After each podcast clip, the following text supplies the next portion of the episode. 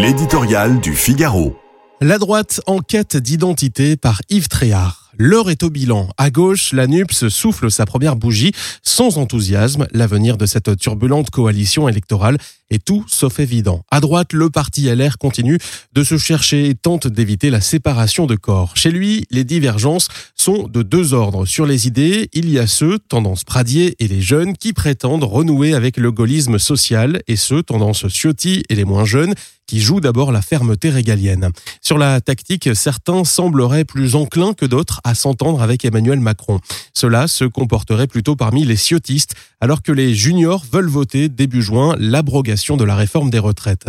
Au-delà de ce classement approximatif, en deux camps, chacun voit surtout midi à sa porte, défend sa peau et soigne son ego.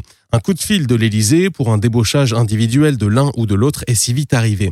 Des sympathisants souhaiteraient, paraît-il, que leur parti signe un accord de gouvernement avec le chef de l'État. Ils épousent en cela la ligne prônée depuis longtemps par Nicolas Sarkozy. Sans doute en ont-ils assez des guerres picrocolines qui secouent leur formation. Pourtant, qu'apporterait pareil mariage Rejoindre le président de la République reviendrait à embarquer sur le Titanic. Emmanuel Macron est très impopulaire, c'est un euphémisme, et sa majorité est aussi divisée que relative. S'associer à un tel attelage qui promet beaucoup mais fait peu ou rien pour l'école, l'hôpital, les transports, la lutte contre la délinquance et l'immigration risquerait de précipiter la mort de la droite. Sans parler de l'envolée des dépenses publiques. À l'heure des comptes en 2027, si elle était au gouvernement, elle risquerait de porter le chapeau comme à l'issue d'une cohabitation.